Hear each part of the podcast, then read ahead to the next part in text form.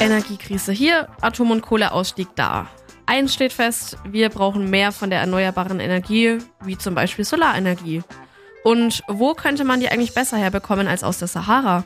Ich meine, da scheint ja quasi immer die Sonne auf einer Fläche, die fast so groß ist wie die gesamten USA. Also quasi perfekt für einen riesigen Solarpark, oder?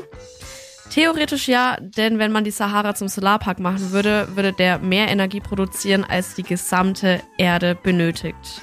Praktisch ist das dann aber doch nicht so einfach und das liegt vor allem an zwei Faktoren.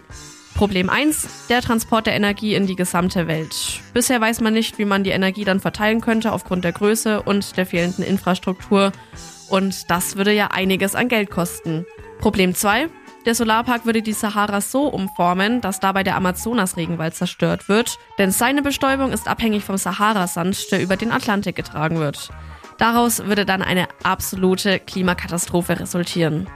Und ob das dann wirklich so notwendig ist, da bin ich mir jetzt nicht so ganz sicher.